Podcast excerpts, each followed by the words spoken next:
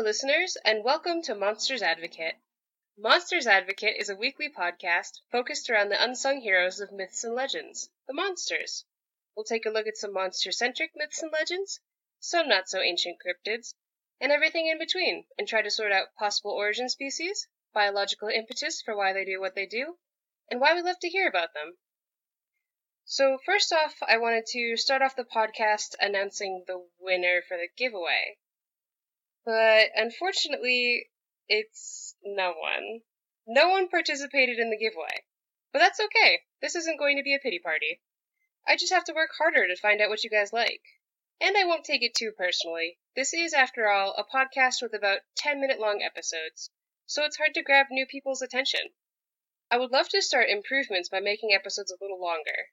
But unfortunately, I don't really have the time or writing capacity by myself at the moment. So, we'll table that for now, and I'll start gradually introducing new segments as we go. Sound good? Now, melodrama out of the way, let's learn about deer. There are at least 47 species of deer, occurring naturally on all continents except Antarctica and Australia. The smallest deer species is the southern pudu. When it reaches adulthood, it only weighs around 20 pounds, which is 9 kilograms, and is only 14 inches or 36 centimeters tall. And trust me, listeners, they are adorable. The largest extant deer species is the moose or the Eurasian elk, which can grow up to 6.5 feet or 2 meters from hoof to shoulder and weigh around 1,800 pounds or 820 kilograms. Though, to be honest, if you've ever seen a moose in person, that height seems a bit too short. Now, 47 species is a lot of deer, so for sanity's sake, we'll primarily be focusing around the white-tailed deer, the mule deer, and the moose. Which is not to say we'll be staying exclusively in North America. Deer play prominent roles in mythology all throughout the world, from the deer-headed goddess of the hunt, Satet, to the Hindu goddess of learning, Saraswati, who takes the form of a red deer. Deer are primarily associated with the hunt, but are also associated with learning, fertility, faithfulness, holy men, divine intervention, and the value of maize and peyote in sustaining the body and spirit. Deer play so many roles in so many different mythologies, and yet surprisingly, they are most often depicted as simply deer, the only difference usually being a white coat or golden antlers. For example, in Japanese Shinto, white deer were seen as messengers to the gods, so much so that the white deer is the symbol of Nara City today, and at Kasuga Shrine in Nara Park, there are gardens where sacred deer live in comfort, fed and maintained by the keepers of the shrine. This is not to say deer themselves are not a force to be reckoned with. In Norse mythology, there are somewhere between one and four red deer stags that chew on the branches of the tree Yggdrasil that holds up all the worlds. They all have names, which I am not even going to attempt, and are thought to represent the destructive forces of the north, south, east, and west winds. They, along with the Nidhogg that chews the tree's roots, will eventually kill Yggdrasil and help bring about Ragnarok. Not so cute now, huh? And this is the point where the episode will inevitably become tainted by my own wildlife biology sensibilities. Deer are cute and represent so many positive things in so many cultures that sometimes I think people forget how dangerous they are. For example, in one of the most iconic species, the white-tailed deer, Males have been known to reach up to 400 pounds at the extreme, and reach a shoulder height of 53 to 120 centimeters, which is 21 to 47 inches. With the exception of the reindeer, only male deer grow antlers, but adult deer, male or female, have enough striking power using just their hoofs to break bone. If you're still disinclined to believe how serious a deer attack can be, I've linked a pretty well known video of a deer attacking a hunter in the show notes for your viewing pleasure. In fact, aside from not having opposable thumbs, really one of the deer's only weakness vis-a-vis unarmed human combat is that they can't really see orange. Deer have dichromatic vision, which means yellows and blues stand out to them really well, but reds and oranges are difficult for them to distinguish. Luckily, you probably won't have to face a deer in combat. Unless, of course, you run into our two featured monsters this week, the deer woman and the Pamola. Deer Woman is a spirit of the eastern woodlands and central plains tribes. She often appears either as a deer or a beautiful young woman with cloven deer hoofs instead of feet. She is most often associated with fertility and love, but in recent years has gained something of a dual personality. To the native peoples of Oklahoma, for example, Deer Woman has gained something of a boogeyman aspect, catching and trampling boy crazy young women or disobedient children. More generally, though, while she is a spirit of love and fertility, she also enjoys preying on promiscuous or unmarried men. With characteristics of both a siren and a succubus, she lures men with a combination of beauty and spells, and then drains them of their vitality. If you are a disobedient child or an unfaithful man, there are two ways to avoid death by Deer Woman. In the Ojibwe tradition, you can use chanting and tobacco to banish her. In other traditions, if you are already under Deer Woman's spell, just getting a look at her cloven hooves is enough to break it. Which is not to be said of our next creature, the Pamola, a bird spirit belonging to Abenaki mythology. I say bird spirit with that emphasis because this god of thunder is described as having the wings and feet of an eagle, the body of a man, and most notably, the head of a moose. This creature is not only the god of thunder and a bringer of cold weather, but also the primary resident of Katahdin, which I'm sorry if I'm pronouncing that wrong, but the tallest mountain in Maine. And he takes this very seriously. So seriously that the Penobscot people considered climbing this mountain a religious taboo, because it was his home.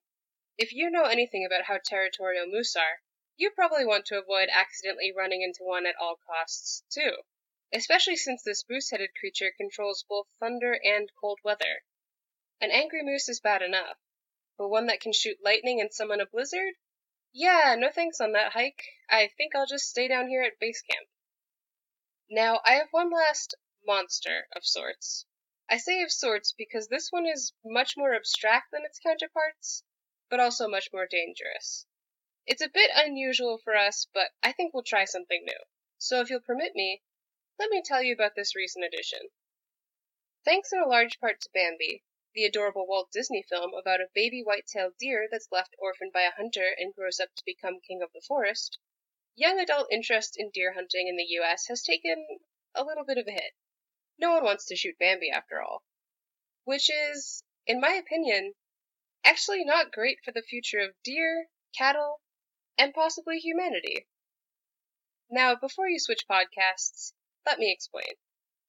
Deer, for this example specifically mule deer, white-tailed deer, elk, and moose, naturally exist in systems where old, young, and sick individuals regularly fall prey to apex predators such as wolves and catamounts, and occasionally fall prey to bears, wolverines, and golden eagles. This does two very important things. One, it prevents deer populations from exceeding their local carrying capacity, which is the ability of a local habitat to provide resources such as food, water, and space without those resources becoming entirely used up. Two, it mitigates the spread of disease in the population, because theoretically those individuals that are diseased become easier targets for predators. Unfortunately, thanks to a very concentrated effort on the part of the early U.S. government, and much continued lobbying by ranchers, gray wolves and cougars have become virtually non-existent in the U.S., with the exception of pocket populations in places like Yellowstone National Park. Deer in places where the wolves and mountain lions are now entirely gone, such as in New England, have had a field day. Their populations skyrocketed, they began stripping local plant resources to the point of environmental collapse, and individuals not strong enough to compete for food began migrating into the suburbs, eating grandma's persimmons and the neighbor's lawn. This very convenient wildlife viewing seems cute at first, but as I mentioned before, adult deer can be very dangerous, and they may decide your golden retriever is just a weird looking wolf and act accordingly. Now, all this would be enough of a problem without what happened in 1967, the first clinical recognition of CWD, or chronic wasting disease. Now, without getting into too much detail, let me tell you why CWD is terrifying and needs to be stopped by increased hunting efforts, or, more ideally, the increased reintroduction of catamounts and gray wolves. CWD is a transmissible spongiform encephalopathy, a category of disease so named because ultimately it leaves your brain looking like a dish sponge, hence the spongiform. This disease is most commonly characterized by difficulties in movement, progressive rapid weight loss, and ultimately neurodegeneration. Not a lot of visible symptoms. Oh, and it is always fatal. It's spread by an agent called a prion, a misfolded protein that acts similarly to a virus, except worse. I say worse because we still don't fully understand why prions do what they do. They live in neurological tissue like the brain and the spine, but can also spread to muscles like the meat. And if a diseased animal pees, drools, or dies on a patch of soil, the prions can remain active there for years and years, infecting the soil to the point where eating grass growing from the same soil can cause infection. Now, the reason this is so concerning is that there are two other transmissible spongiform diseases we humans need to worry about. One is exclusive to humans, called variant Creutzfeldt Jakob disease, which is a rare and nasty way to die, and another that can be transmitted from cows to humans, bovine spongiform encephalopathy, or mad cow disease. Both of these diseases share characteristics with CWD, and, conveniently for disease evolution, deer can and do get mad cow disease, and can theoretically transmit that to people. So, with all of these related diseases existing simultaneously, and with an already established disease pathway between deers, cows, and humans, not a huge stretch to say that someday soon CWD may evolve enough to transmit to humans. In fact, this is such a likely possibility that the CDC recommends hunters not eat brain, spine, lymph node, or eye tissue from deer they hunt in the wild. This is ultimately why I decided to do a deer episode, because folklore monsters are fun and interesting. But sometimes the scariest monsters are the invisible, creeping kind. The kind brought about by messing with the natural order. The kind that have big brown eyes and dainty legs that you don't see coming until it's too late. That's all for deer. I hope you enjoyed these cervids, and if you're curious about any of these stories, check the show notes to find out more.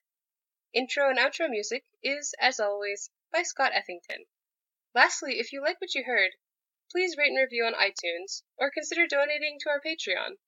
Every little bit helps, and more support means I'm more motivated to do the best job I can to bring you more and more monsters. Thank you for listening, and remember, Anyone can be a monster.